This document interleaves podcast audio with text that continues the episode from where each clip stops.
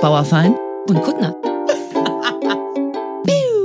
Hallo zusammen, es ist Zeit für eine neue Folge Bauerfeind und Kuttner Mahlzeit. Also eigentlich ist es Zeit für eine neue Folge, denn ihr habt es vielleicht mitbekommen, also Sarah geht's nicht so gut und ein bisschen wird sie wohl noch weg sein und ähm, wir hoffen jetzt, dass die nächste oder übernächste Woche wieder da ist und dann haben wir uns eben jetzt überlegt, was können wir machen?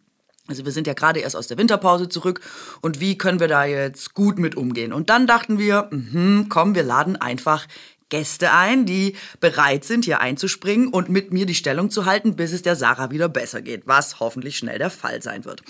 So, und ähm, ich sag's diesmal nicht nur am Ende, sondern ich sag's auch gleich am Anfang. Bitte lasst sehr viel Liebe da für unseren Gast, weil es ist wirklich nicht leicht, in ein laufendes Projekt reinzugehen, in so einen Laber-Podcast, wo zwei Leute ähm, so eine Dynamik und Temperatur haben und da quasi so als Vertretung reinzuhüpfen. Und deswegen kann ich nur sagen, wir machen hier wirklich das Beste draus. Seid also nicht streng und das Beste, wirklich das Allerbeste, das Beste heute hier. Sie ist eine der besten Schauspielerinnen, die wir überhaupt haben. Es ist Joris Triebel. Oh, das geht runter wie Öl.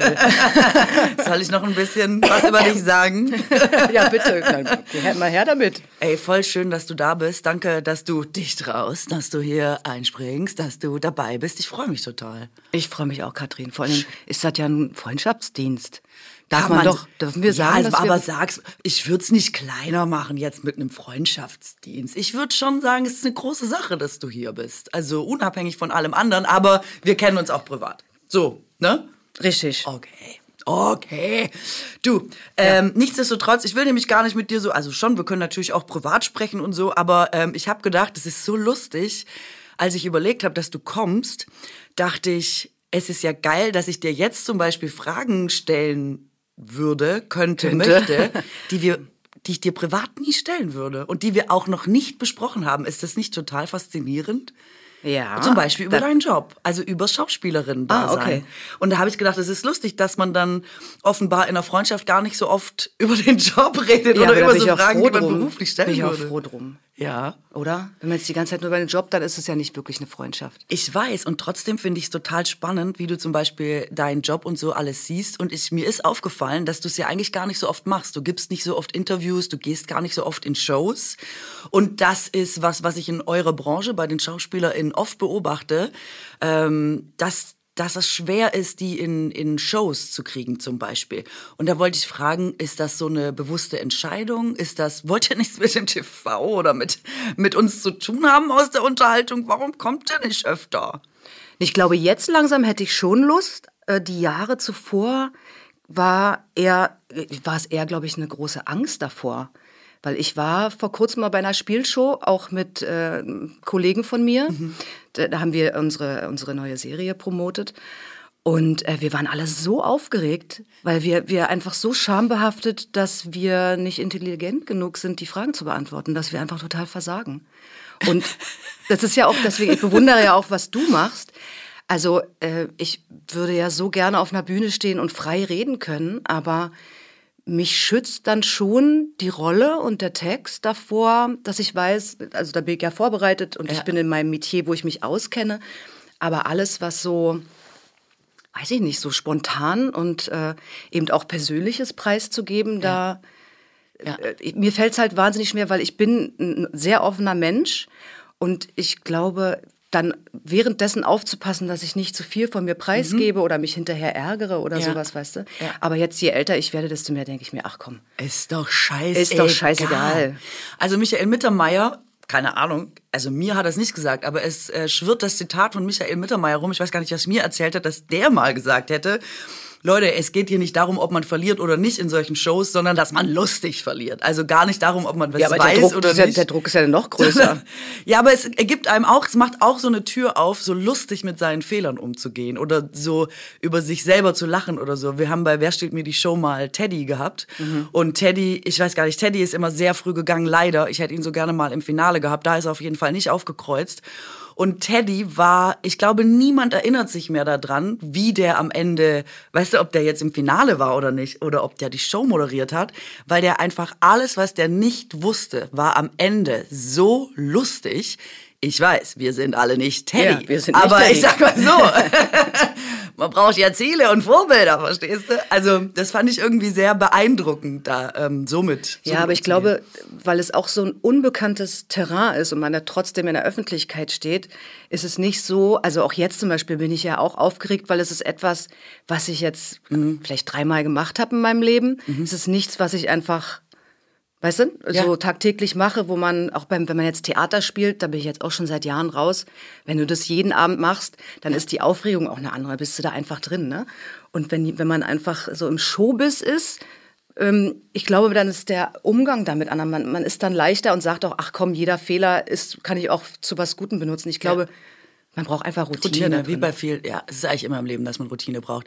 Aber was immer so faszinierend ist, ist, das sagen ja so viele SchauspielerInnen, dass man so ähm, Angst hat, zum Beispiel eine freie Rede zu halten. Oder jetzt gewinnt man den Preis. Man spielt sich den Arsch ab. Man gewinnt endlich den Preis, den man haben wollte. Und dann steht man da und denkt, scheiße, aber jetzt muss ich ja was sagen, als ich.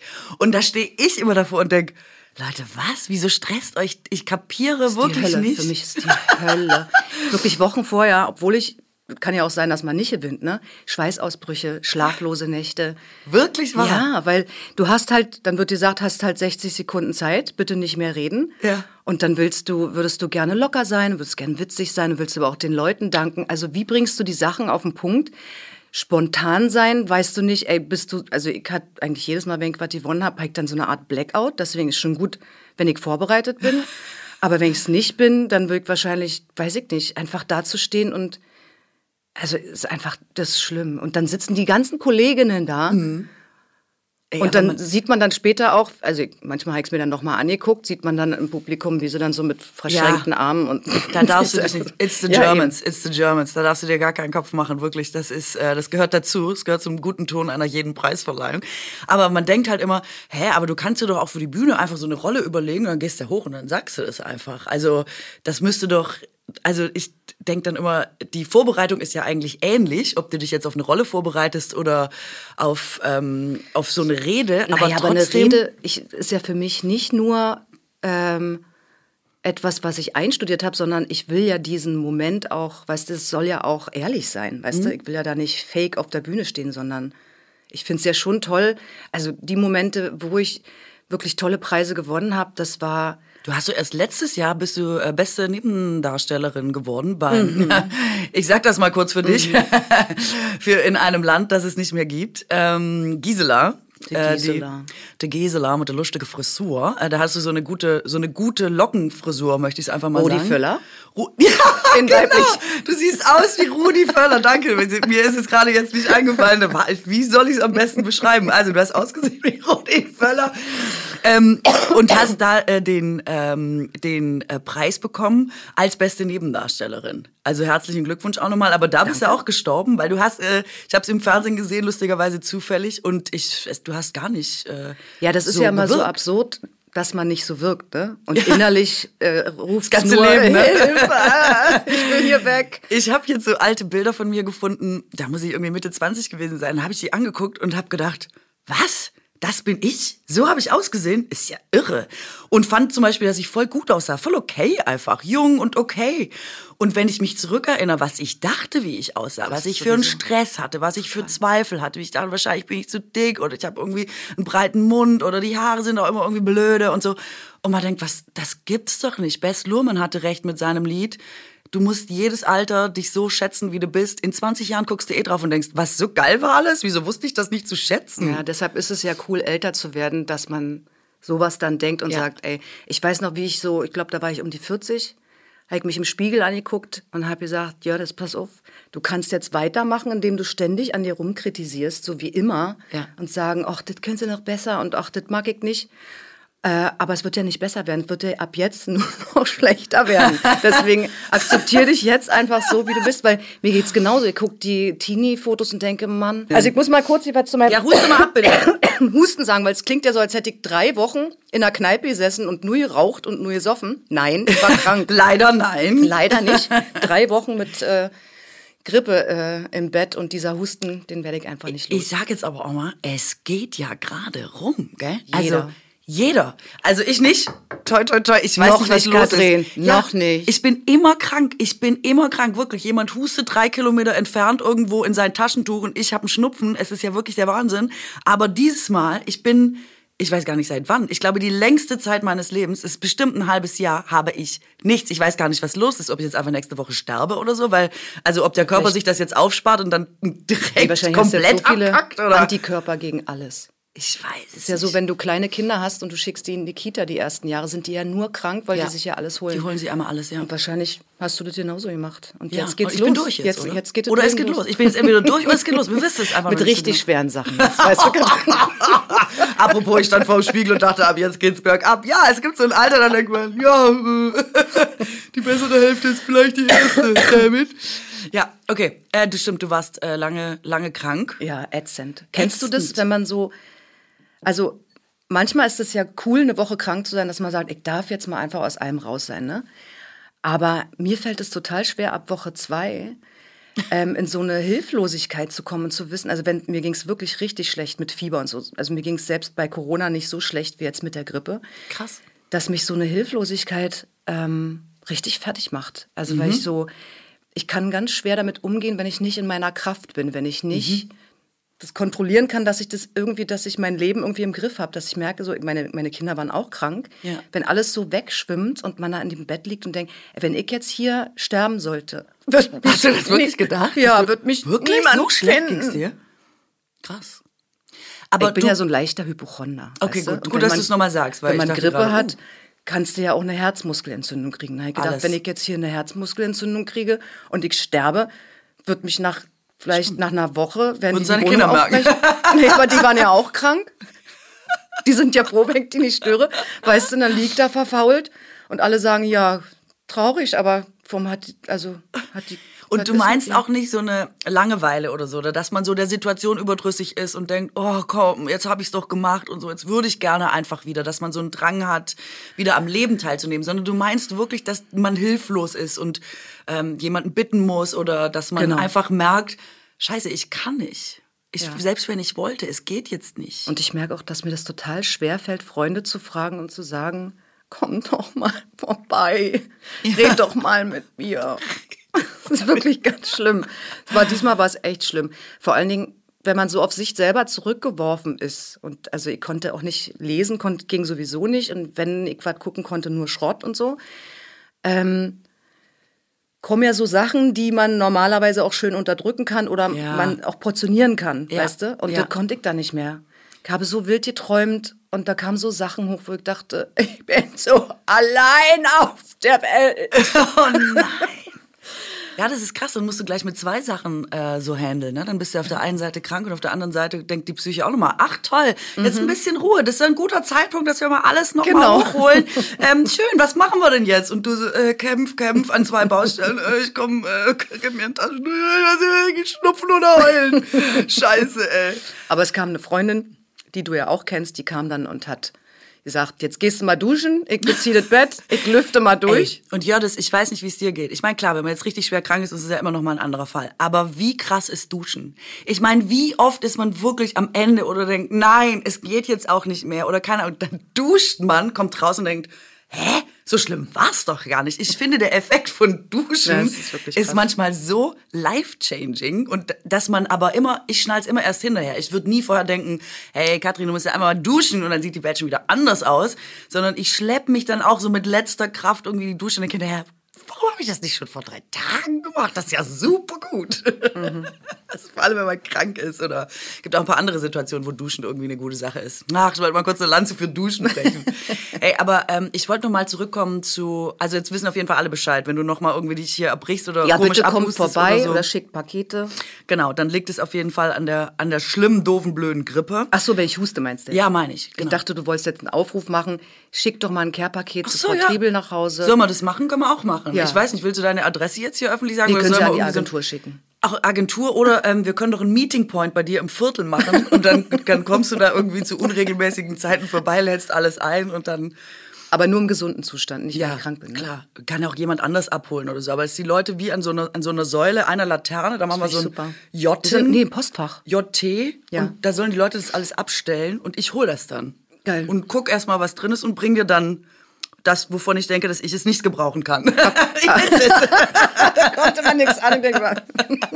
So mal Komisch, ja, das ist wieder nichts gekommen. Deshalb bist du immer gesund. genau. Ich habe die ganzen Care-Pakete eingeheimst. Ich wollte aber eigentlich noch mal zu der Stelle zurück, wenn du da auch noch mal hin magst, als du äh, dich im Spiegel angeguckt hast und gedacht hast, ja, also ab jetzt geht's bergab. War das, ähm, ist das einfach gewesen? Also, weil ich kenne fast alle, ähm, fast alle, mit denen ich spreche, sind oft so, klar weiß man, dass man oft ungerecht zu sich ist, sich viel Druck macht oder vielleicht auch ein bisschen unmenschliche Anforderungen an sich und den Körper hat. Und trotzdem ist ja nur durchs bloße Wissen, dass das so ist, geht der Gedanke oder das Gefühl dazu ja nicht weg. Ne? Also es ist ja oft keine rationale Sache. Ist es dir dann easy gelungen, dann Frieden damit zu machen und zu Nein. sagen, hey guys, it's me. Natürlich nicht. Cool, ab jetzt nach vorne. Na klar, das ist einfach eine Entscheidung. Okay, ne? ja genau, weil dann Leute, würde ich gerne wissen wollen, wie genau das abgelaufen ist. Dann ähm, mache ich das auch. Nein, also ich habe ja so darüber nachgedacht auf dem Weg hierher. Ähm, wenn man Kinder hat, sieht man das ja Tag für Tag. Und also ich sehe an meinen Kindern, dass Dass man äh, älter wird, oder was? Nee, das sowieso, aber dass Entwicklungsphasen im Leben äh, permanent stattfinden. Und von mir weiß ich, dass es nie aufhört. Gibt ja immer so Phasen, da begreift man was. Zum Beispiel auch bei den Kindern ist es so und auch bei mir, da man krank war. Danach hat man irgendwie so einen Entwicklungsschub gemacht. Irgendwas ist passiert. Und ähm, deshalb, das macht bestimmt mich schon mal milde, dass ich weiß, ey, das ist einfach permanent sind wir Veränderungen ausgesetzt. Und ähm, das, warte mal, jetzt ich kurz den Faden verloren, Katrin.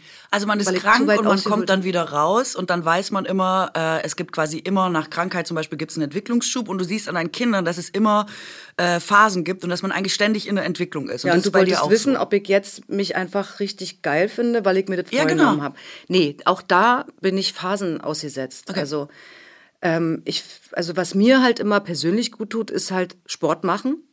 Aber ich seit- Sport ist wie Duschen ein bisschen, musst du zugeben. Ne? Sport ist Absolut. auch. Oh. Man muss halt erstmal anfangen und ein bisschen durch und dann ist dieses Gefüll danach ist halt Ja. geil. Also währenddessen ist nicht geil, aber Nee, danach ist nie ist geil. Wirklich nicht, ne? Und also bei mir ist so, ab 40 ist mein Stoffwechsel, ich weiß auch nicht, der ist halt einfach stagniert. Also eigentlich dürfte ich wahrscheinlich nur drei Salatblätter am Tag essen. Also es ist wirklich einfach schlimm. Wir- Da könnte ich wirklich heulen, weil Ja, klar. früher wusste ich einfach, jetzt einfach Sport machen, dann hatte ich das wieder runter. Ja. Und also ich möchte gar nicht behaupten, dass ich äh, keine Schwierigkeiten mit meinem Gewicht oder mit meinem Äußeren habe. Also ähm, wenn ich ganz ehrlich bin, finde ich mich immer zu dick. Wirklich wahr. Immer, immer, immer. Wirklich. Aber das ist etwas, das seit meiner Teenagerzeit ist, das in meinem Kopf drin. Und das Krasse ist, dass du das zum Beispiel überhaupt nicht ausstrahlst. Also ich denke immer, dass du so wirkst, als wärst du total glücklich mit dir und deiner Figur. Und jedes Mal feiere ich das, wenn ich das sehe. Also auch wenn ich dich bei Instagram oder so verfolge, dann denke ich immer, geil, ey, die Jördis, die hat, und du hast eine richtig schöne Figur, eine richtig schöne weibliche Figur. Und ich denke immer so, geil, und die Jördis findet die genauso geil wie ich. Wirklich, das denke ich, wenn ich dich sehe. Und das wollte ich eh auch vorher sagen, als du schon gesagt hast, wie krass ist es bitte, dass man selber, also auch meine Kinderfotos und so, dass man selber so mh, kritisierend auf sich guckt und ich bei allen anderen Leuten immer denken würde, hä, wieso lässt du das und das machen oder hä, wieso bist du unzufrieden mit XY oder hä, warum ist das ein Thema bei dir? Ich, das finde ich doch alles super. Also diese Schere auf, was ich toll finde an Leuten oder wenigstens selbstverständlich, dass ich oft denke, ja, aber das bist doch einfach du, da habe ich mir doch gar nicht Gedanken drüber gemacht, dass Leute selber da oft rumzirkulieren und denken, oh, das ist aber eine Baustelle, da muss man vielleicht jetzt bald mal was optimieren und so. Das fasziniert mich total. Ich glaube, es liegt auch daran, dass man ja sein Gegenüber auch als Gesamtpaket wahrnimmt. Ne? Das ist ja noch viel mehr als jetzt nur, keine Ahnung, dass man ein bisschen Bauch hat oder so. Man selbst guckt ja ganz anders auf sich. Und Aber glaub, warum eigentlich? Warum Naja, sieht man sich selber nicht als dieses Gesamtpaket? Man ist ja eigentlich viel mehr äh, näher an sich dran. Man könnte ja eigentlich noch mehr von sich sehen als alle anderen. Aber offenbar ist das Gegenteil der Fall. Es wird mich mein Nee, Leben lang ich, faszinieren. Und ich glaube, dass, dass manche Dinge einfach viel tiefer liegen. Also bei mir zum Beispiel, als ich ein Teenager war, ähm, hatte ich auch so ähm, Schwierigkeiten mit, mit einfach mit meinem Körper, weil ich nie, ich war halt nie ein Mädchen. Ich war schon sehr früh, hatte ich so ein Lolita-Ding, weil ich hatte immer einen großen Po, breite Hüften, ganz schnell große Brüste. Und eigentlich in mir drin war ich halt immer so eigentlich ein zartes Mädchen, aber die Figur oder das Bild nach außen war immer Ah, ja. viel bodenständig, immer mit Kraft und so, ne? Ja. Und ähm, ich habe mich dafür eigentlich, ähm, also und ich habe auch gemerkt, dass ich da auf Männer äh, einen bestimmten Eindruck mache ähm, von, ah, die weiß, was sie will und hier sexy Lady und so, ne? Dass man stärker ist, als man sich selber Genau. fühlt. Ja. Genau. Ja. Und deswegen war dann auch, meine ersten sexuellen Erfahrungen waren dann auch nicht so geil, weil ich irgendwie auch diesem Bild hinterhergerannt bin, dass ich dachte, ich muss halt immer beweisen, wie, wie toll ich das alles kann. Mit- mit- Es geht ja wahrscheinlich den meisten Frauen und auch Teenagern so, ne? dass man dann irgendwie da eine Rolle spielt. Aber für mich war immer im Kopf, eigentlich so bis heute, Charlotte Gainsbourg, dieses zarte Wesen, das ist für mich so Frau. Weißt du, so mit einer zarten Figur und vielleicht auch ein zartes Stimmchen. Und das war ich halt nie. Auch auf der Schauspielschule. Ich habe da immer die Rollen bekommen der Mütter und nie Ophelia oder Julia, irgendwie mal das Mädchen, wo ich so dachte, da kann ich ja auch von mir erzählen, das bin ich ja auch. Also Ja. ich glaube, bei mir war ganz lange dieses, ähm, fällt jetzt gerade das Wort nicht ein, die Disharmonie zwischen dem, wie ich nach außen wirke. Boah, die ist aber stark, boah, die ist aber, weißt du? Ja. Und innen drin, wo ich sage, ich bin auch oft einfach schwach und weiß es nicht und mag mich auch oft nicht.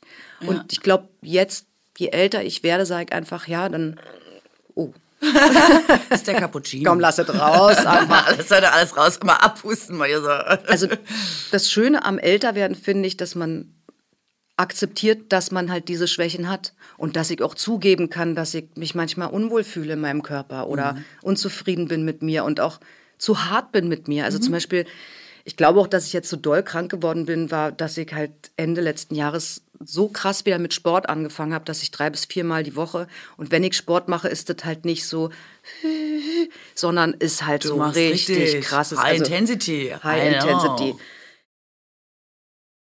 Genau, also da, bei, bei mir im Fitnesscenter gibt es so ein, äh, hast du das bei dir auch? So ein, so ein Computer, der messen kann, also Nee. wie alt du bist und was ist dein, also was dein, Selbst wenn es den gäbe, du würdest den nicht benutzen. Ach Quatsch, du bist auch total fit. Nee, ich bin bestimmt, ich könnte, meine größte Angst bei diesen Geräten ist, man stellt sich da so drauf und dann steht da mal es 66 oder so. Niemals Ja, aber dann weißt du. Ja, und rate mal, was äh, der Automat gesagt hat. Was, wie alt bist du denn? 31. Was? Krass, oder? Ja, bist doch geil. Das ist total cool. Das Ja. geht auch, man kann auch so weit nach unten. Na klar. Oh Gott. Okay, jetzt will ich doch zu dem Computer. Jetzt habe ich wieder Hoffnung. Na, Freunde von mir haben es vor kurzem gemacht, die sind in unserem Alter und die waren Ende 50. Wirklich? Und kann der auch sagen, wo man zu viel Fett hat zum Beispiel? Ich habe ja immer Angst vor diesem Bauchfett. Ich habe jetzt wieder so eine Netflix-Serie geguckt, wo man, wo die wieder sagen, dieses äh, vaskulare Fett ist irgendwie das Schlimmste, was da irgendwie sich so im Bauchraum und selbst eigentlich schlanke Menschen können das haben und es ist das Die Gefährlichste. Fettleber. Ja. Ja. Und dann denke ich immer, kann das das auch das würde mich wirklich mal interessieren. Wo habe ich eigentlich mein Fett? Vielleicht. Wie das klingt, ey, geil. Was, was für ein gutes Gespräch. Wo habe ich eigentlich mein Fett? Ja, Du, das wollte ich dich sowieso schon immer mal fragen, Katrin. Habe ich mir nie getraut. Also, ja, okay. Geht das auch? Kann ich da, kann ich da mal mit? Kann ich mich da- mal draufstellen? Bestimmt. Bestimmt, das misst Bestimmt. alles. Das misst einfach alles. Okay, ja, super. Aber es hat eben auch gemessen, Stoffwechsel, äh, da war ich dann nicht Sagst du ja, 31. ist ja nicht mehr Nee, Stoffwechsel. Machst du ja nicht mehr seit drei 40. Salatblätter. Und hier stilles Wasser. Mm, lecker. so much, so much fun. Stay healthy. So much fun, my life. Okay, great. Aber ernähren wir uns ja schon gesund. Also wir können ja nicht wirklich Bauchfett haben. Also Ich schlechtes ernähre Fett. mich ehrlich gesagt manchmal gesund und manchmal auch wirklich gar nicht und so. und was ich wirklich gerade habe ich wieder so eine Phase. Ich erzähle der Sarah jede Woche, sie soll keinen Zucker essen, weil sie gibt sich einen Zuckerstreuer in jeden Kaffee. Und ich denke so, oh Gott. Ähm, und ich muss sagen, ich war super lange weg vom Zucker und jetzt bin ich so Süßigkeitensüchtig wieder ein bisschen, dass ich richtig nach jedem Essen denke, komm, so eine Tafel Schokolade. Zucker ist, ähm, also es ist ja eine Sucht, aber ich habe es mir richtig angewöhnt, wieder so Süßkram zu essen. Und ich sag mal, hallo Bauchfett, ey, es ist wirklich krass. Aber tut's dir gut? Nee. Wie, nee, Hallo mental. Baufett. Aber ist, ist es zum Beispiel so, wenn du dann eine ganze Tafel Schokolade nach dem Essen, ja? Ja. Eine ganze? Ja, schaff ich. Aber ist es dann so, du isst die und denkst, oh, schmeckt so geil. Und wenn du die runtergeschluckt hast, dass du denkst, verdammte Scheiße. Nee, es ist überhaupt nicht, ich esse es voller Genuss und bereue es danach, sondern ich weiß eigentlich schon, bevor ich es esse, ich bin eigentlich satt, eigentlich bräuchte ich es nicht, eigentlich ist es nicht gut für meinen Körper und man fühlt sich eigentlich schon schwer und denkt so, ob ich überhaupt noch von der Couch hochkomme, um die Schokolade zu holen. Und dann mache ich es aber trotzdem. Also es ist, der ganze Prozess ist eigentlich wirklich problembehaftet, wenn ich es mal so sagen darf. Weil ich habe das anders. Ich denke, ach komm, jetzt, heute kannst du wirklich mal. Und dann esse ich es mit Genuss und danach denke ich, scheiße. Also ist doch, ist doch bekloppt, oder? Ja, ich weiß. Aber zum Beispiel, ich weiß einfach von mir, ich brauche einfach, ich muss mir Struktur aufbauen. Ich kann nicht, also ich ernähre mich schon sehr strikt nach meinen Regeln und weiche kaum aus, weil ich kann nicht gut, ähm, gibt ja so Leute, die können das irgendwie dosieren. Die sagen, ja, heute mache ich und dann erstmal wieder ein paar Tage nicht. Kann ich nicht. Ich Bei mir gibt es nur ganz oder gar Ja, nicht. wie beim Rauchen. Entweder zwei Schachteln oder nix. Ich bin gar kein Typ für die Mitte oder so, ne? Also es ist entweder, es sind einfach fröhliche Extreme in meinem Leben und man muss sich entscheiden irgendwann. Also, aber das meine ich. Ich könnte nach der Tafel Schokolade noch eine zweite essen und es, ich kann, wie mit dem Rauchen, es gibt dann kein Ende Aber das ist doch Art. eigentlich ganz geil. Kannst du nicht deinem Gehirn sagen, hey, ich habe nur eine Tafel Schokolade gegessen anstatt drei? Das ist doch geil. Äh, ja, das versuche ich mir auch jeden Tag Wie beim Sale. Was, man muss rechnen, was man gespart hat. Ja, ich bin doch Schwäbin. Warum rechne ich nicht die ganze Zeit aus, was ich gespart habe? Was ist denn mit Gibt es mir? bestimmt eine App. Heute haben sie so und so viel Kalorien eingespart. Genau, Leben optimieren mit App, äh, ist auch eins meiner Hobbys. Aber ich wollte noch was sagen zu der Figur und so, ohne dass ich jetzt das, ähm, dass ich das flapsig sagen will und so, weil ich habe das auf eine gewisse Art auch, als ich so, als es mit den Jungs angefangen hat, ich war immer schon so groß und immer auch so, ich hatte immer schon diese Stimme und ich glaube viele, also Jungs in dem Alter, wenn man so 15 ist oder so, wollten immer kleine süße Mädchen mit Ist doch immer, das bleibt doch bis Füßen heute so. und süßen kleinen Stimmen und so. Und die haben halt, glaube ich, einfach gedacht, huch, guck mal, da kommt sie. Ich bin weg. Also ich habe da auch super oft gedacht, ich wäre gern klein und zierlich und hätte gern so kleine Füße. Oder Ja. da war es gar nicht geklappt. Rücken. Einen schmalen Ja, das denke ich immer so. Ey, Das mein ich Rücken, ich nie sehe von hinten aus wie ein Kerl. Wirklich? Quatsch. Doch, ich, bitte. Soll ich dir mal zeigen? Die Jördes zeigt jetzt ihren Rücken. Jördes, du zeigst mir das jetzt. Ich werde nie sagen, das sieht jetzt aus wie ein Kerl. Sie zieht wirklich alles aus. Sie zieht alles aus. Du siehst überhaupt nicht aus wie ein Kerl. Ich sehe aus wie ein Überhaupt nicht. Du siehst überhaupt nicht aus wie ein Kerl. Du siehst einfach aus wie eine total. Gut, du hast einen ganz normalen Rücken. Ach Quatsch. Also- Bist du die Erste, die sagt, Was? alle anderen, die meinen Rücken haben, Wirklich? Dann soll ich beim Ja, würde ich Kontakt abbrechen. hätte gesagt, boah, Wirklich? hast du einen krassen Rücken. Aber jetzt nicht, er hat jetzt nicht gesagt, boah, der ist aber schrecklich. Aber der ist muskulös einfach. Der ist doch jetzt nicht, und ich finde den nicht so breit. Also er ist total deinen Proportionen angeboten. Der sieht ganz aus wie ein ganz normaler Rücken, ganz normalen Körper. Also meistens in so schönen Kleidern hakt es dann immer am Rücken und an den Armen. Ja gut, aber das ist ja nicht deine Schuld. Das ist ja die Schuld von den Leuten, die das herstellen. Tja, du hast mir, sie hat mir jetzt den Bizeps hingehalten und ich habe mal gut reingedrückt. Ich wollte mal wissen, ob das ein widerstandsfähiger Bizeps ist. Aber ich sag mal so, es ist ein krasser Bizeps. Was trainierst du denn da die ganze Zeit in deinem Fitnessstudio? Ne, mit meinem eigenen Körpergewicht, so schwer bin ich. Boah, wirklich, wie im Arm. Ein ganzes Gewicht ist auch im Arm. Geil.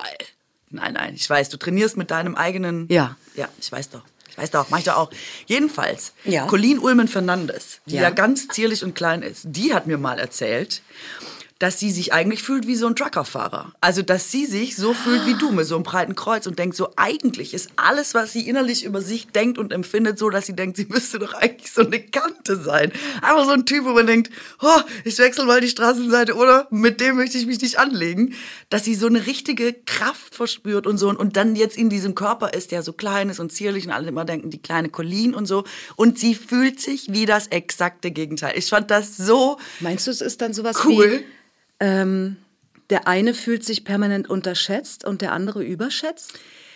Das ist zum Beispiel eine Möglichkeit. Ich habe vorhin, als du es gesagt hast, auch kurz gedacht, ist es wirklich wieder dieses, man hat immer alles, was man nicht ist und nicht, äh, man will immer alles, was man nicht hat und nicht ist, dass man sich quasi da so ein Defizit auch, ähm, vor allem in jungen Jahren, dass man da so Ja, aber- offen ist, aber es sich liegt so doch eine auch Schwäche daran, zu na, es konstatieren. Liegt, es liegt doch auch daran, wie andere einen sehen. Genau, das meine ich, dass du dir so eine Schwäche zuschreibst, weil du das Gefühl hast, die Norm oder das, was erwartet wird oder das, was attraktiv gefunden wird, ist eigentlich was anderes. Also Nee, aber du auch, bei dass Leute so von dir was erwarten. Von mir haben Leute immer, und das, so beschreibst du mich ja auch, und andere, die mich kennenlernen, auch, dass sie denken, ah, die Triebel, das ist eine richtige Bauerfrau.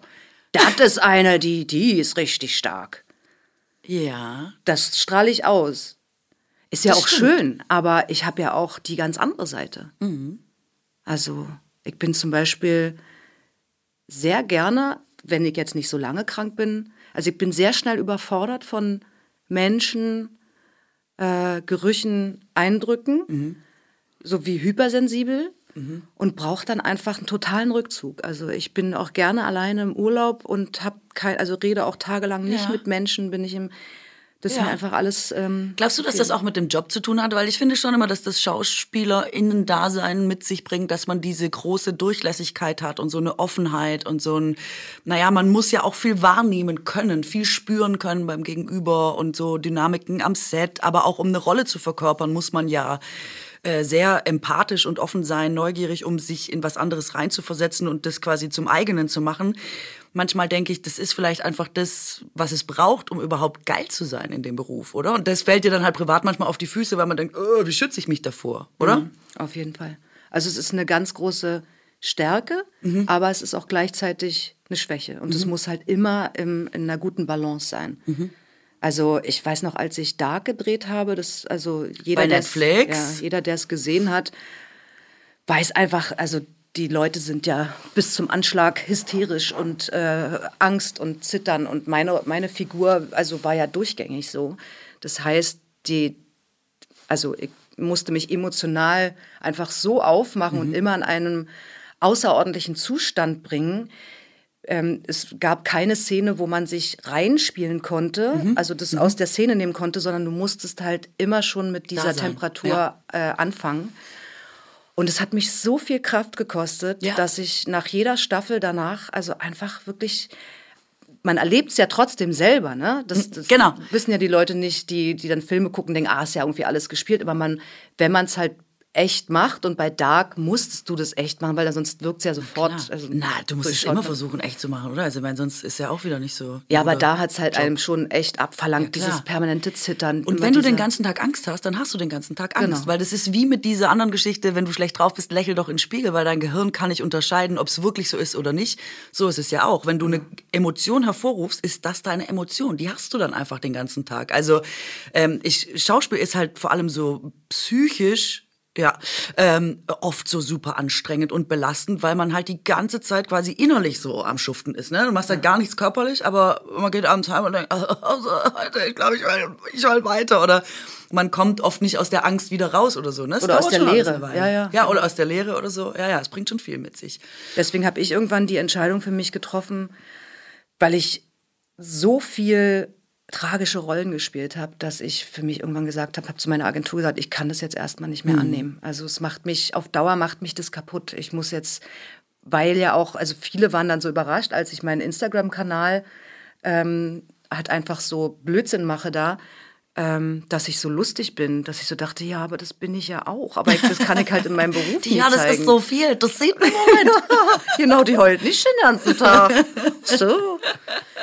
Genau, dass ich einfach nicht, also nicht leichtere Kost, aber einfach mal was anderes ausprobieren wollte. Und wichtig auch in den Zeiten. Jedes, alles braucht ein Gegengewicht. Also wenn was schwer ist, dann brauchst du auch wieder was Leichtes. Und so kann man es alles nicht aushalten. Und ich sage ja immer, Humor ist eigentlich das beste Ventil fürs Leben. Und auch, also, ja, keine Ahnung. Gibt ja auch tragische Sachen, sind ohne, dass man auch Humor hat oder so. Wenn man, dann ist es, ja- aber man kann es nicht schaffen, oder? Also ich, für mich ist es auf jeden Fall immer total hilfreich und heilsam gewesen. Ich wollte mal fragen, also für Leute, die jetzt zum Beispiel denken, hey, ja, das Dribbel weiß ich jetzt gar nicht so genau. Wer ist denn das? Und jetzt erst denken so, ah, Dark, I know, I know. Ähm, aber es würde mich wirklich mal interessieren. Du hast so viel gemacht, du hast auch echt viele Preise schon gewonnen. Wenn man jetzt sagt, wenn man wirklich was von dir sehen will, ich bin echt gespannt, ob du das hast. Und man jetzt sagen würde, man kennt dich vielleicht nicht so gut oder selbst wenn man dich kennt, ist auch egal. Es gibt so einen Film oder eine Rolle, das sollte man von dir gesehen haben, weil du irgendwie findest, da ist alles zusammengekommen oder das war für dich so das, was den Job eigentlich ausmacht oder wo du dich so ja, am besten ausdrücken konntest oder so? Hast du sowas? So ein Also Projekt? zwei, zwei Filme hätte Okay. ich. Ja, mein, mal. mein erster Film, äh, Emmas Glück. Aber wenn ich den jetzt gucke, dann. Wie alt ist denn das? Wann war der? Wann war der 90er schon noch? Oder war der Nuller? Oder wann, wann war der denn? In den 70ern, glaube ich. ich bin schon so lange dabei. äh, der war, da war ich 27.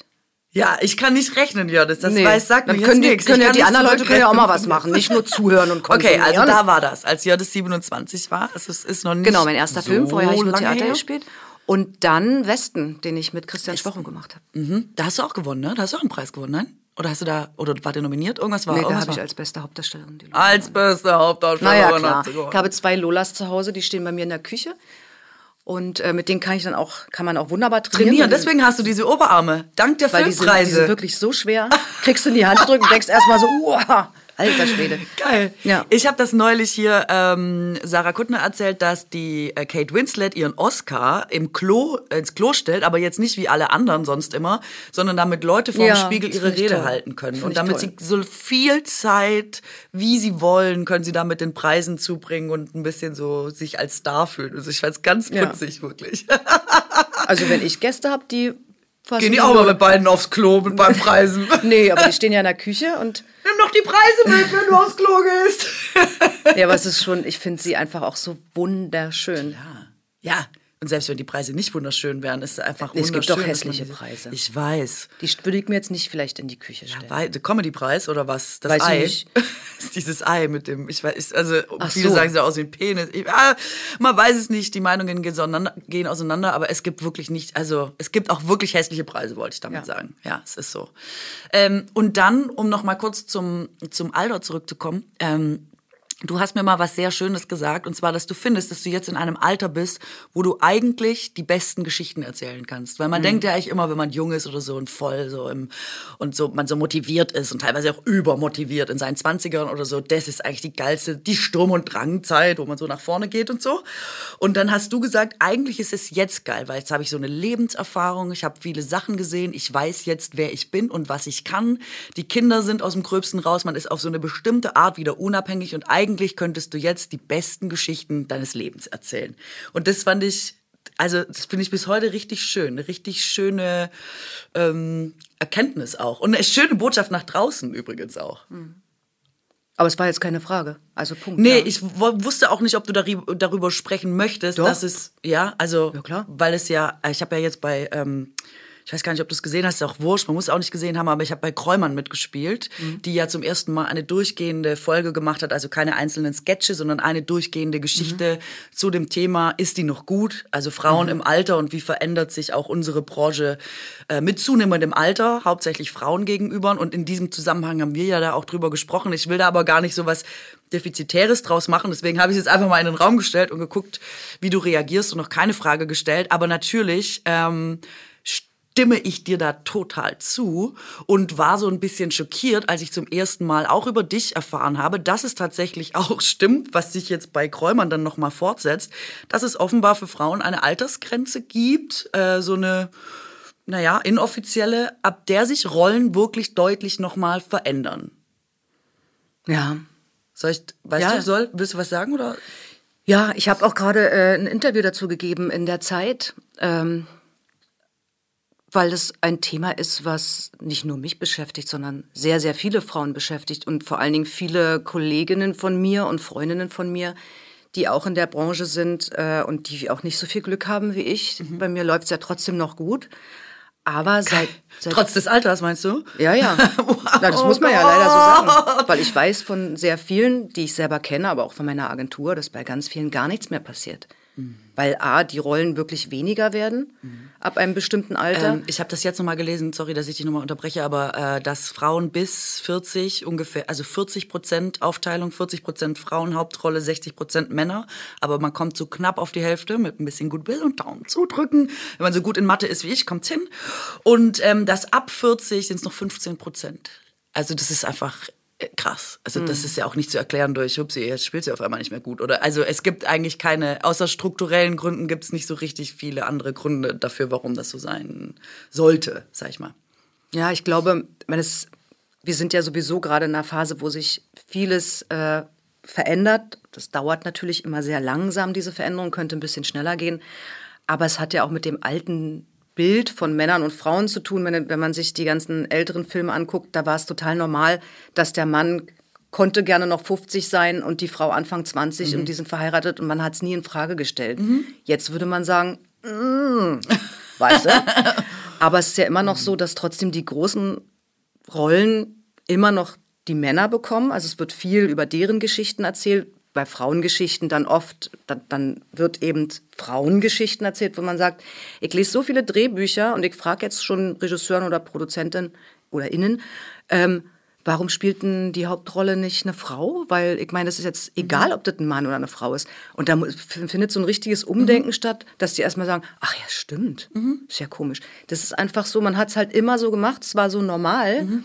Und ähm, da muss einfach eine Ver Veränderung ja. stattfinden. Voll. Und ich ja, ich spiele eigentlich nur Mutterrollen, was total traurig ist. Ja. Ich bin gerne Supporting-Rolle, weil das hat auch was ganz Tolles, wenn man sozusagen dienen kann. Also das ist gut, Geschichte dass du es nochmal sagst. Die Mutter ist häufig die Support supportende Rolle. Ist nicht die genau. Hauptrolle, sondern es hat die Mutter. So, ne? so eine genau. Nebenfigur, ja. Okay. Aber es gibt ja auch tolle Mutterrollen, wie zum Beispiel äh, die Kaiserin, ne? wo mhm. ich ähm, die Mutter spiele, die hat ja auch total komische Elemente und es hat wahnsinnig Spaß gemacht und macht auch noch Spaß. Wir drehen ja noch. Ähm, aber ich habe halt so eine Riesengeschichte dahinter, die ich mir natürlich für meine, für meine Figur da baue und weiß einfach, interessiert ja keine Sau. Ich brauche das für mich, ja. damit ich eine runde Figur spiele, die natürlich auch Geheimnisse hat und nicht nur vom Blatt gespielt ist, ja. ja. Aber ähm, die Frau findet nicht statt und die ist so viel mehr als das. Das heißt, du kommst immer mit deinem ganzen Sack voller Geheimnisse und dann äh, gibst es aber alles nicht her, ja? Also dann geht man auch mit seinem Sack wieder nach Hause, weil die Rolle genau. gar nicht so einen Umfang hat, sage ich jetzt mal, mhm. dass sie überhaupt ein Geheimnis mitbringen könnte, ja? Genau. Deswegen denke ich immer eigentlich, ich gehe zum Set und denke eigentlich immer, eigentlich heißt die Serie ja wie meine meine Rolle. also wenn man es mal genau schaut, bin ich glaube ich in der Hauptrolle. Ja, genau. Kann das sein? Ja, so muss man das doch spielen. genau, aber so, also ich habe einfach schon sehr, sehr, sehr, sehr lange keine Hauptrolle mehr gespielt. Also das, und das kann irgendwie nicht sein. Ich finde, das kann echt nicht sein, dass du überall anmoderiert wirst und dass man sagt, es ist eine der besten Schauspielerinnen, die wir haben und dann sagst du mir, es fällt aber niemandem auf, weil man mhm. immer denkt, naja, wie, was, spielt doch irgendwie die ganze Zeit auch irgendwas, was ist los? Wenn du sagst, dass du seit, äh, dann eigentlich schon seit wirklich seit fast, fast zehn Jahren. Zehn Jahren keine Hauptrolle mehr gespielt hast, denkt man, warum um alles in der Welt? Also das ist wirklich, das finde ich krass. So, das lassen wir jetzt einfach mal so stehen. Mach mal eine Minute Pause.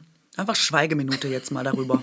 Das kann nicht sein, Leute. Ja, aber denken jetzt alle mal drüber nach. Nein, ja, ähm, wie vielen es so geht, ne? Ja, das ist wirklich. Und ich habe auch in dem Interview der Zeit gesagt, das Schlimme ist halt, und da, da schließt sich jetzt auch der Kreis von unserem Gespräch, dass man sich einerseits fühlt man sich besser, je älter man wird und man sagt, ey, jetzt mhm. lasse ich mir nicht mehr die Butter vom Brot nehmen und ich bin jetzt, bin jetzt einfach wie ich bin und mhm. nehme mich so mit allen Schwächen. Und andererseits muss man sich aber dafür schämen, älter zu werden. Ja. Man, man wird so unsichtbar und das ist so fies. Und ich denke so, ey, Alter, also jetzt kann ich, Alter, Sehr für Alte, Sehr äh, wenn ich jetzt, ich kann jetzt nur von mir sprechen, ne? wie viel ich in meinem Leben echt geleistet habe mit diesen mhm. zwei Kindern, die ich großgezogen habe. Es ist jetzt nur meine private Geschichte. Da draußen geht ja jeder, jeder Frau so.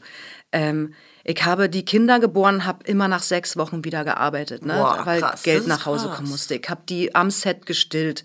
Also immer alles organisiert. Ich war immer hundertprozentig Mutter, äh, habe trotzdem versucht, irgendwie meine Karriere voranzutreiben. Ähm, hab, war immer unabhängig finanziell, habe nie woanders, weißt du, also mhm. das erstmal alleine wuppen, ja. auf und ab. Und deswegen, das kam dann auch dazu, dass ich mit 40 gesagt habe, sag mal, jetzt reicht's mal. Jetzt reicht's mich ständig selber in Frage zu stellen. Ich kann verdammt nochmal total stolz darauf sein, was ich geschafft habe. Und wenn ich meine Kinder angucke, denke ich, die sind so toll geraten. Es sind zwei so coole Menschen, wo ich so stolz drauf bin, wer die sind und wie die so geworden sind und so, dass ich sage, ey, hör mal auf damit jetzt. Ja. Und dann ist es aber so blöd, jetzt, wo ich langsam so ein Bewusstsein für mich selber habe und auf mein Leben nochmal anders gucken kann, ähm, ist meine Meinung aber nicht mehr gefragt, weißt du? Meine Themen sind ah. nicht gefragt. Und deswegen, was total schade ist, ich gucke halt kaum deutsche Produktionen. Mhm. Ich gucke halt viel Englisch, Französisch, äh, Skandinavisch, also wo da fühle ich mich viel mehr wiedererkannt. Ja. Ah, Sind ja. halt viel mehr meine Themen als als bei uns. Das dauert einfach, das ist zu langsam. Ist auch, ich, mir fehlt halt auch so ein bisschen der Mut, weißt du? Ja. ja, das stimmt. Das sind wir nicht, muss man sagen. So richtig mutig sind wir eigentlich nicht, also was so mm, Film oder sowas angeht. Das ist so.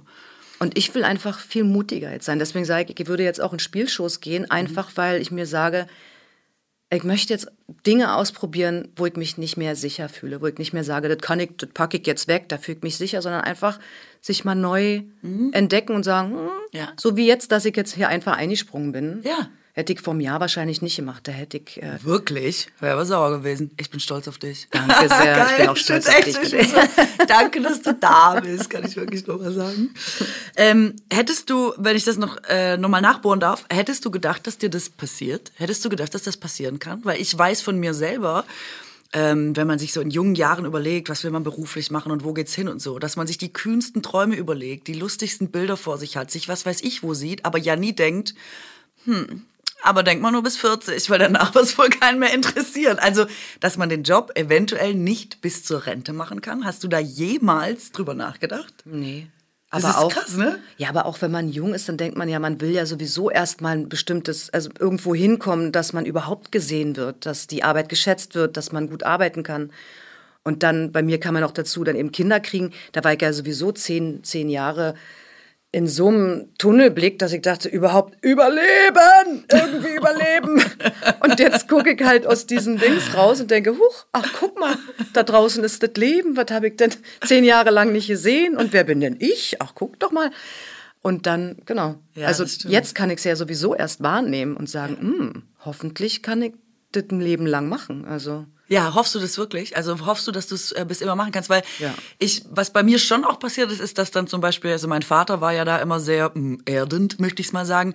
Der hat dann immer gesagt, Kathrin, brauchst zweites Standbein, brauchst drittes Standbein, das kannst du nicht ewig machen. Also nicht- der hat, nichts ver- verstehen. also mein Papa hat sehr früh gesagt, ich bräuchte ein zweites oder auch gerne ein drittes Standbein, weil Ja. ewig kannst du den Job nicht machen. Und da habe ich immer abgewunken und gedacht, mein Gott, der Vater ist so alt, da habe ich gar keine Ahnung da im Schwabenland. Und jetzt umso älter ich werde, denke ich, ach, vielleicht war ja da doch was dran. Vielleicht kann, vielleicht will man den Job ja gar nicht so lange machen, bis man wirklich äh, in Rente ist. Und ich bin auch mitunter so fasziniert davon, dass ich das als junger Mensch nicht, also wirklich immer gedacht habe, der peilt's halt nicht. Und jetzt denk, nee, vielleicht hat er recht. Na, die, die Scheiße ist halt einfach das Geld. Also ich hatte tausend. Scheiße ist leider immer das Geld. Ja, Ja, das ist leider ich- immer ist die Scheiße das Geld. Weil wenn das nicht da wäre, habe ich also viele Ideen noch, die ich gerne, was ich gerne machen würde, aber wo man nicht weiß, ja, wirst du damit, äh, Reich. naja, oder kannst du davon die Miete zahlen? Oder Ja. wenn meine Kinder studieren wollen, ich weiß noch nicht, wie ich das mache, weil ich habe, also bei mir denken ja immer viele, boah, Schauspieler, die verdienen ja so viel Geld. Ähm, also ich lebe von der Hand in den Mund. Das, was ich verdiene, gebe ich auch gleich wieder aus, weil das Leben ist teuer, Kinder sind teuer. Ja. Dann fahren wir in Urlaub äh, zweimal im Jahr, Ja. was einfach auch total wichtig ist. Und dann ist das Geld einfach wieder alle. Ja. Deswegen, es muss weitergehen, ja. Ich kann jetzt nicht sagen, oh, ich mach jetzt mal ein Jahr Pause. Weißt du? Sabbatical, klar. Ja, ich mache Sabbatical. Nee, äh, deswegen, ich mache ja nicht nur Schauspielerei, ich habe ja, also spreche auch Hörbücher und ähm, Ja. mache so ein Voice-Over für eine Arte-Doku und so. Also deswegen, ich habe schon in den letzten Jahren Ja. schon mehr nach links und rechts geguckt. Jetzt baust du das mit den Interviews und den Shows aus und so. Und mit Podcast, ich werde jetzt hier Podcast da. Kommst du jetzt jede Woche, oder was? Ich komme jetzt jede Woche, vielleicht auch zweimal die Woche. Zweimal Weil- die Woche. ja, Dann die Kinder haben keiner, Hunger. aber Das ist ja egal. Die Kinder müssen essen. ja, klar. Aber ähm, das heißt, du hast auch nicht, du überlegst auch nicht, ähm, Was anzulegen. ja, das ist immer mein Thema. Ich leider, weiß, du mit der, mit der. Anlage. Ich wollte jetzt gar nicht mal raus auf ETFs oder so. Ausnahmsweise mal nicht. Nee, aber ob du dir trotzdem noch ähm, vorstellen könntest, trotzdem was ganz anderes zu machen. Oder ob du wirklich sagst, nee Leute, it's my life, äh, it's my love. Äh, das ist, was ich machen will. Das ist meine Ausdrucksform im Leben. Ja, klar, weil es ist ja auch immer ein Auf und Ab. Also es gibt halt Phasen, da kommt halt gar nichts rein und denke, wie bezahle ich denn jetzt meine Miete? Muss man zum Amt gehen und weißt du so, also gibt auch richtige Kackphasen. Ja. Und dann läuft's wieder total gut und dann macht man aber so viel, dass man denkt so, oh Gott, das ist eigentlich jetzt zu viel, aber aus Angst, dass dann vielleicht danach wieder so eine Tiefphase kommt, äh, also weißt du, das ist ja nichts, man hat ja nichts voraussagbares. Du hast ja keinen Beamtenjob, wo du sagst, da kommt jeden Monat ein Ja. Gehalt, bist krankenversichert, weißt du, so, Ja. sondern du weißt ja nicht, scheiße, wie geht's weiter? Und ähm, außerdem gibt's auch Phasen, weiß ich nicht, wenn dann Rollen kamen, weil ich mir gedacht habe, ja, da bin ich jetzt in eine Schublade gesteckt worden, habe ich jetzt schon tausendmal gespielt, habe ich jetzt keine Lust mehr drauf oder es kommt wirklich nur Müll. Also heißt ja nicht, dass immer tolle Sachen reinkommen, ne? Und Ja. Also Das ist übrigens auch was, was ich glaube, was man vielleicht von außen oft unterschätzt. Und es geht mir aber selber auch so, obwohl ich in der Branche arbeite. Man ist ja freiberuflich und wie du sagst, manchmal muss man die Miete bezahlen. Und dafür muss man einen Job machen. Ähm, und vielleicht fühlt man sich da gar nicht so gut gesehen oder repräsentiert. Man kommt mit seinem Sack Geheimnisse und sie werden wieder nicht gebraucht, solche Dinge. Ähm, und dass man dann immer, aber wenn man jemanden sieht, in was denkt, der hat das, man unterstellt unserer Branche auch oft, dass das immer alles zu 100 Prozent aus Idealismus passiert. Und auch so, wie du es machst, ist immer zu 100 Prozent das, wie du denkst, dass es am besten ist. Weißt du, was ich meine? Weil oft ist ja, hängst du von Sachen ab, mit denen du gar nichts zu tun hast. Eine Regie kann irgendwie, also es gibt äh, Klamotten, es gibt äh, Schminke, es gibt äh, gerade beim Film tausend Gewerke, die ineinander greifen müssen, gut, damit die, die vorne stehen, das Drehbuch, ähm, der Schnitt, äh, die Redaktion, die es abnimmt und so, damit am Ende das bestmögliche Ergebnis rauskommt. Dass du da eigentlich jemand bist, der am Anfang was abliefert und keine Handhabe hast, was anderthalb Jahre später rauskommt, aber alle immer denken, ja klar, das ist, das hat, du fandest es, du fandest es auf jeden Fall geil. Das hat mich in Phasen manchmal total gestresst, dass man dachte, meinst du, ich war nicht auch bei der Preisverleihung? Meinst du, ich habe es nicht auch miterlebt? Meinst du, ich habe nicht auch gefühlt und gesehen, was passiert ist? I'm sorry, ich fand es auch nicht den besten Auftritt meines ganzen Lebens und so. Das ist Also ich würde mal behaupten, manchmal. von allen SchauspielerInnen der ganzen Welt sind wahrscheinlich zwei oder vielleicht nur ein Prozent, die sich die Sachen wirklich aussuchen können und sagen, ich mache jetzt nur gehaltvolle. der Welt, sagst du, ein bis zwei Prozent der Welt, ja, ist krass. Ja, Ja, krass, ne? klar. Man wird da jetzt aber auch bei dir nicht denken, dass du, ähm, also weißt du, dass das überhaupt so, da macht man sich ja nie Gedanken drüber irgendwie. Ich würde jetzt, du bist ja schon, wie ich sag's jetzt zum achten Mal. Ich bin doch schon die Beste. Die Beste. Das Und dann ja nicht, das. Was soll das? Also das würde man, ich wirklich glaube, von außen würde man das nicht denken. Und wenn mir das schon im Ansatz so geht, und ich meine, ich bin da nah dran, dann glaube ich, ist das vielen Leuten irgendwie wahrscheinlich gar nicht so klar, dass das einfach ein knallharter Job auch ist. Na, nicht nur auch, ist es einfach. Ja, ne? Also ich will auch gar nicht jammern oder so, aber es ist ein knallharter Job. Ja, stimmt. Und wenn man das Glück hat, mit einem super Team zusammenzuarbeiten, mit tollen Kollegen und alles so ineinander fließt, was nicht oft passiert, dann ist es der tollste Job der Welt. Ja, das stimmt. Aber es ist ein bisschen wie im echten Leben, finde ich manchmal. Wie oft trifft man Menschen, mit denen man eine Connecte hat und wo man denkt, jetzt passt das alles, man kann sich öffnen, das ist super cool, man hat Spaß und so und einfach eine gute Zeit. Ähm, das ist ja auch in allen anderen Lebenssituationen nicht so. Leute, die auch jeden Tag ins Büro gehen oder so, haben wahrscheinlich jetzt nicht von zehn Kollegen sind zehn wahrscheinlich nicht the Burner und man denkt jeden Tag, oh geil, dass die jetzt wieder alle da sind, sondern da werden ja wahrscheinlich auch immer welche dabei sein, wo man denkt, ja, geht oder vielleicht ist durchgehend Mittel oder so. Und das eigentlich der, obwohl es halt um Kunst geht und irgendwie, mh, weil das so eine andere Präsentationsform hat, zum Beispiel, ich denke da so oft drüber nach, denkt man eben da immer, dass es eigentlich schon irgendwie geil gewesen sein wird. Aber das ist, wie du sagst, es ist Glück, dass man das erwischt mit Kollegen, mit denen man super kann, auch dieselbe Farbe spielen kann, ähm, dass man gut inszeniert wird, dass man gut geschnitten wird, dass man irgendwie, dass das alles so ineinander geht. Es ist wirklich wie Lotto spielen und ich sag mal, also eigentlich schon sechs richtige. Eigentlich ist es schon so selten oft auch. Naja, vielleicht vier. Aber es ist schon selten. Oder? Spielst du Lotto, Jonas? Nein, das Doch, war jetzt eine neulich, ich habe hab neulich Lotto gespielt, aber Hat ich, nichts gebracht? Ich habe noch nie was gewonnen, außer äh, auf einem Bremer, wie heißt das Bremer, so ein Bremer Rummel, wo jedes Los wirklich gewinnt, habe ich eine? Teewurst gewonnen. Ansonsten habe ich noch nie was gewonnen. Deswegen, also, Wirklich wahr? außer bei unseren Spieleabenden, darf man ja auch sagen, einmal im Monat findet bei mir Spieleabend statt. Da gewinne ich ja manchmal, aber ich, also, ich habe es auch aufgegeben. Ich habe noch nie, nee. da können wir jetzt nicht so sehr ins Detail gehen, sonst werden äh, unangenehme Facetten meiner, ähm, meines, Was hast du gesagt? meines Spielerinnen-Daseins noch ausgepackt. Vor allen Dingen kannst du ja mal erzählen, wie viele äh, Spiele Das hier stimmt. um uns rumstehen und wir das gar nicht brauchen. Ey, wir wussten nicht so genau, ähm, Ob was wir uns zu sagen ob haben. wir uns was zu sagen haben. Ähm, und dann haben wir, jeder hat hier Spiele mitgebracht. Jördis hat zwei Spiele dabei, ich habe drei Spiele dabei. Ähm, aber hauptsächlich mit so, ist eigentlich wirklich lustig. Schade, dass wir nicht dazu gekommen sind. Aber es war jetzt einfach ein zu spannend, was du alles erzählt hast. Ähm, ich habe das von meiner Mutter zu Weihnachten bekommen. Gehirnjogging heißt das 40 Workouts für deine Hirngesundheit. Und es steht eigentlich bei mir zu Hause auf dem Klo. Ist mein Oscar. Grüße an Kate. ähm, Ich danke, danke. Und ich habe mir so gedacht, ähm, weil sonst legt man die ja in die Schublade und guckt die nie an. Und das wollte ich vermeiden. Deswegen steht es auf dem Klo. Ihr wisst Bescheid. Und dann habe ich, da steht auch in der Anleitung, man soll dann äh, eine Woche, soll man sich mit einer Karte beschäftigen, damit man, auch hier schließt sich ein Kreis, Ja. wirklich eine Phase der Entwicklung durchschreiten kann. Also du sollst nicht nur lesen, ah ja, äh, Lernen ist super gut fürs Gehirn, öfter mal was Neues machen, cool hab ich, und dann wieder zurück zum Alltag und deinen alten Strukturen, sondern sollst dir wirklich eine Woche lang mal einen neuen Podcast hören, mal eine neue Laufstrecke machen, mal jemanden ansprechen, den du noch, also jede Woche sich bemühen, äh, eine Woche lang sich bemühen, was zu machen, was man noch nicht kann. Aber wie hätten wir das denn jetzt hier gespielt? Ja, aber es ist so geil. Ja. Eine Woche lang Apropos, Podcast. äh, Gehirnjogging, das ist sehr gut, Jonas, du bist auf Zack. Ja. Aber ähm, ich find's einfach so cool, weil diese Karten tatsächlich, weißt du, Intuition, Darf ich, mal eine, einsam, darf ich mal eine ziehen und du liest einfach mal vor? äh, ich glaube, das ist zu lange, aber wir machen das und ich finde einfach die Themen so geil und dies, alle haben was mit dem Gehirn zu tun. Also und sowas wie Einsamkeit und Gehirn und so, das interessiert mich dann brennend. Zieh. Zieh. Ich hab nicht so Zieh. Arme. So, hier. Was haben wir? Also jetzt haben wir zum Beispiel Stress. Du hast Stress Oh. gezogen.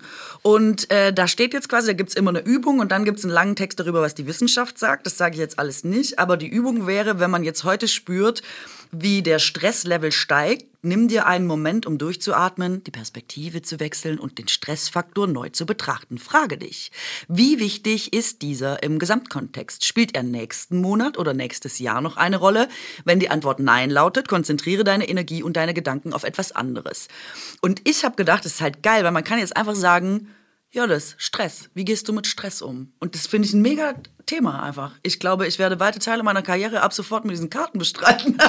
Ja, und vor allen Dingen, äh, wenn man am Anfang da jetzt angefangen hätte zu diesem Thema Stress, da hätten wir ja beide, glaube ich, sehr viel erzählen können. Ne? Ja, das ist eine ganze Folge. Das Echt? machen wir ein anderes. Ja, Ja, okay. wirklich. Also Stress ist ein. Eigenes Thema, meinst du? Ja. Kannst du gut mit Stress umgehen? Mm, nee. Ja, wer kann eigentlich gut mit Stress umgehen? Ist auch nochmal so eine Frage, ne? Es ist, es ist wirklich schwer, gut mit Stress umzugehen, finde ich. Ja, einerseits muss ich aber sagen, wenn ich arbeitstechnisch unter Stress bin und viel organisieren muss drumherum, bin ich trotzdem oft viel produktiver Ja. und schneller und komme auf Sachen. Wenn ich jetzt Zeit hätte und entspannt wäre, dann ist eher so eine Egalhaltung. Ja. Also Stress So kann ein man auch. Druck im Leben ist nicht Richtig. schlecht, sagt man bei uns. Und ein Coach hat auch mal zu mir gesagt, also versuch äh, den Stress, also es gibt ja positiven Stress, ne? Ja. Mhm. versuch dich darauf zu konzentrieren und versuch auch dieses Gefühl von Stress manchmal vielleicht in Freude umzuwandeln Ja. und nicht, dass dieser Stress, der, also der, der einen so zumacht, ne, wo man so denkt, Ja. so, boah, Ja, ist, glaube ich, Überforderung. Ich glaube, oft ist es auch so ein Schutz, wenn man so gerade neue Sachen oder so hat. Oder wenn du das vorher gesagt hast, auch mit Angst oder so. Das, finde ich, sind für mich manchmal so Sachen, die so Stress auslösen, weil man auch so irrationale Ängste entwickelt. Ich habe am Anfang immer gedacht, ich gehe auf die Bühne, mir kracht der Absatz ab. Das passiert ja nun wirklich nie, ja? Nie kracht dir irgendwo der Absatz ab. Aber nächtelang da gelegen und gedacht, scheiße, scheiße, scheiße, ich komme raus, mir kracht der Absatz ab. Was sage ich dann? Also einfach so auf das unwahrscheinlichste Huch, Szenario vorbereitet. Toll, Katrin. ich denke immer, mein Kleid geht kaputt und ich stehe dann in, in Unterhose da. Wirklich? Ja. Das ist so krass, wie dolle das in den Leuten drin sitzt mit der Scham und so. Und ich glaube, deswegen sagen das auch viele Leute zu mir oft, ich könnte nicht, was du kannst, mich vor Leute stellen und was sagen. Weil das, glaube ich, wirklich von der menschlichen Evolution her irgendwie, es ist nicht vorgesehen, dass man das macht. Man muss richtig eine, einer eine Marmel haben. Man hat ein Wandern, wenn man das cool findet. Obwohl ich glaube, dass viele Männer dann nicht, also würde ich jetzt mal behaupten, ne? ich will jetzt niemanden, Die denken nie, dass ihnen der Absatz abkracht. Ich schwöre. Nee, oder de nicht denken, dass sie es nicht können. Also ich glaube, die, also was, was, was ich an Männern ja faszinierend finde, auch nicht bei allen, aber die haben da irgendwie so einen Schalter, dass die gar nicht drüber nachdenken. Die machen es Ja. dann einfach, ne? Die sind dann vielleicht aufgeregt, aber. Ja. Und ich glaube, dass oft auch hilft, äh, beobachte ich oft bei Männern, dass die nicht grundsätzlich sich hinterher in Frage stellen. Man Ja. macht Fehler, Dinge passieren, sind vielleicht nicht optimal gelaufen, aber grundsätzlich ist man trotzdem okay. Oh, das wäre Und ich eigentlich kenn- geil. Alle anderen sind eigentlich immer schuld. Weil man das einfach mal so machen könnte, oder? Ja, aber ich kenne nur Frauen, die, wenn ihnen Fehler passiert, denken, ja, ich bin Ja. die Dümmste der Welt, ich kann gar nichts. Und so und das, diese Ebene überschreiten viele Männer für sich nicht. Die gehen nicht an ihr eigenes Ego oder denken dann nicht, sie sind totale Vollversager, nur weil sie sich mal versprochen haben oder so. Und das, also diese kritischer zu sein und so, das beobachte ich auch wirklich sehr oft bei Frauen, sich so autoaggressiv. Ja, aber ich denke dann immer, das ist halt von der Natur auch so eingerichtet. Nee. Oh. Doch, die Männer ziehen einfach, gehen auf die Jagd und die Frauen kriegen halt ihre Kinder und müssen, müssen ja viel sensibler, viel mehr hinterfragen, weil sie die Herde, also die müssen ja. Ja gut, aber was, also du? es wird doch auch mal den Fall in der Höhle gegeben haben. Es kommt mir schleierhaft vor, dass das offenbar nie passiert Nein, ist. ist damals Der Mann passiert. ist krank. Das wird ja auch nicht die Nein. Neuerfindung sein, dass der dann nicht konnte, weil er hatte Schnupfen oder so. Und dann musste die Frau sagen, jo, der Alte schafft's heute nicht, geh ich mal raus und such das Mammut. Dann denke ich immer, da wird doch, der wird die doch nicht gedacht haben, oh Gott, also wird doch auch taffe Frauen da gegeben Nein. nein? Mm, mm, Auf gar keinen Fall. Damals nicht, nee. Das Mm, kann ich mir wirklich neu. gar nicht vorstellen. ja, mhm, okay. Weiß ich jetzt nicht. Aber was wollte ich dazu noch sagen? Ach so, wusstest du, dass die Wissenschaft sagt, dass ähm, das tatsächlich davon abhängt, ob du denkst, dass Stress schädlich ist oder nicht? Äh, ob er tatsächlich schädlich ist oder nicht? Junge, das hat mir so viele. Mhm. Das hat mich so viele Umdrehungen gekostet. Ich denke nämlich auch, oh, zu viel Stress ist bestimmt nicht gut, da kriegt man was. Man kriegt einen Herzinfarkt oder irgendwie äh, schlimme Krankheiten später oder so. Man schläft schlecht und irgendwann ist alles schlecht. So, also in dieser Kurz, also diese Abkürzung habe ich da genommen und gedacht, Stress scheiße. Und dann habe ich das gelesen und dachte, oh, das ist krass. Jetzt muss ich immer positiv über Stress denken. Dann kriege ich keinen Herzinfarkt. Ähm, Das ist auch schon wieder Stress, was? Voll. Und dann habe ich so versucht, so eine Rolle rückwärts zu machen, um das jetzt immer positiv zu sehen. Es hilft schon ein bisschen, aber ja, jetzt wirklich auch nicht immer, muss ich sagen. Aber Ja, es hilft aber zu wissen, dass es nur schädlich ist, wenn man denkt, dass es schädlich ist. Aber wie bei Kindern, wenn die was Neues lernen, müssen die, glaube ich, 68 Mal So oft. Auf die Schnauze fallen, bis sie wissen, ah, dann mache ich es nicht mehr. Und das bleibt, also es wird ja nicht weniger, nur weil man jetzt klug und erwachsen ist und alles weiß, sondern im Gegenteil, man muss das, das ist einfach ein Training.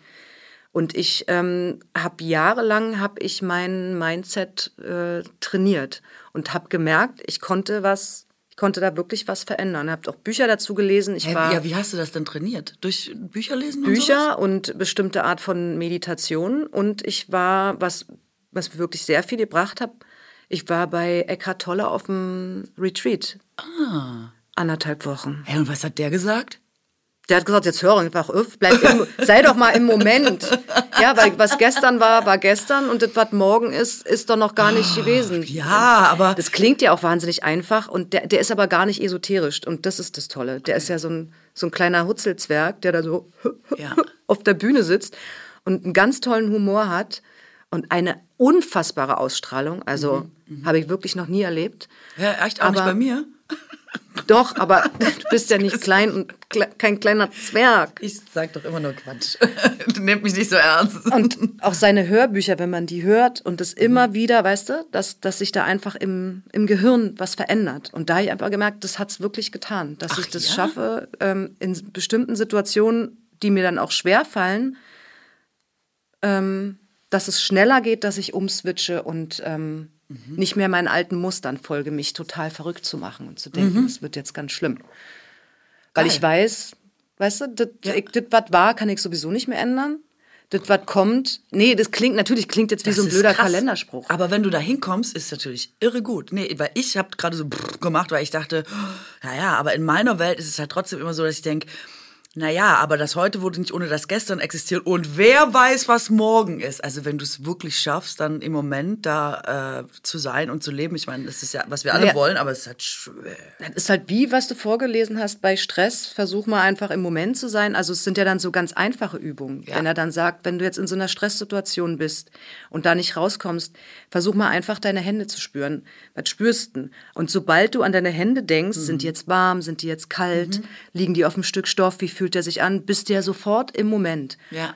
Und ich habe neulich, habe ich gelesen, Wenn man singt, kann man keine Angst haben. Wirklich wahr? Ja, und das finde ich geil.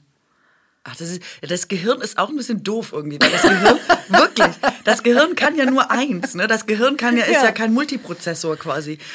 Und ich habe neulich gelesen, dass, und da habe ich gedacht, das kann ja nicht sein, weil, aber klar, warum soll Schäfchenzählen nicht auch irgendwo herkommen, dass man quasi, wenn man runterzählt von 1000 auf 0, wenn man nicht schlafen kann, weil man zum Beispiel kreisende Gedanken hat oder so, dass das Gehirn nicht gleichzeitig rasende Gedanken haben kann und zählen. Also machst du, aber du willst es auch nicht überfordern, du denkst jetzt auch nicht drüber nach, wie du deine Wohnung demnächst mal streichst, sondern du machst was so ganz Stumpfes wie runterzählen. Damit ist das Gehirn genau auf so einem gerade so beschäftigt, dass es nichts anderes machen kann und gleichzeitig kannst du dann einpennen. Und ich war so wirklich. Ja, aber Zählen hat bei mir nichts gebracht, weil ich es einfach so langweilig finde. Ich mache Dann denkst du trotzdem über andere Sachen nach und Nee, zählst ne, parallel. das Gehirn ist ja auch fies, das haut ja dann immer wieder ab, dass Das du denkst, so, stimmt. uh, komm mal wieder zurück.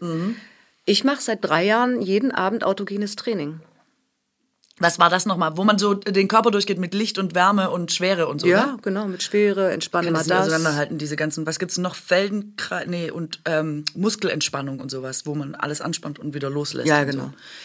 Du, ich glaube tatsächlich, dass da das Gehirn einem quasi wieder sehr entgegenkommt, weil wenn es mal geschnallt hat, dass man eine Entspannungsübung macht, und zwar apropos Schlafrituale und so, der Moment des Runterkommens, und das sind immer dieselben Sachen, man putzt seine Zähne, man legt sich hin, man macht das Licht aus, man macht autogenes Training, dass das Gehirn super schnell schnallt, ah ja, jetzt pennen, und dann pennt's auch einfach.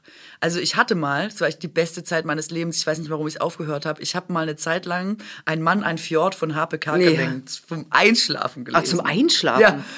Und erst habe ich die ersten Male musste ich so schlimm lachen nachts, dass es nicht ging, weil der ja so lustig ist. Und ähm, ich habe es dir ja auch empfohlen. Und Ja. der erste Satz ja, Norbert liegt mit offenen Augen in der Badewanne. Vor ihm eine neuneinhalb Live-Show. Und ich schwöre dir, das Hörbuch ging los und bei Norbert liegt mit offenen weil ich so gewöhnt war, dabei einzuschlafen, dass ich irgendwann nur noch diesen Satz gehört habe und dann war weg. Es war wie Hypnose. Und da habe ich gedacht, das ist ja geil, das kannst du ja, ist ja geil, dass du selbst in so einem der Wenn ich jetzt so, Norbert sage, schläfst du dann ein? ich hoffe nicht, weil ich habe einen Fehler gemacht. Ich habe dann gedacht, ja geil, ich schlafe jetzt immer direkt ein. Also es war wirklich anmachen, Ach so. einratzen. Und dann habe ich aufgehört, das zu machen. Und dann ist der Effekt natürlich auch nach kurzer Zeit wieder weg. Und jetzt komme ich nicht mehr rein in Norbert, liegt mit offenen Augen unter der Badewanne. Jetzt müsste ich mir das wieder von vorne hart erarbeiten, über Monate, immer dasselbe Ding zu hören, damit es wieder funktioniert, wahrscheinlich. Also ich höre jeden Abend zum Einschlafen Hörbücher.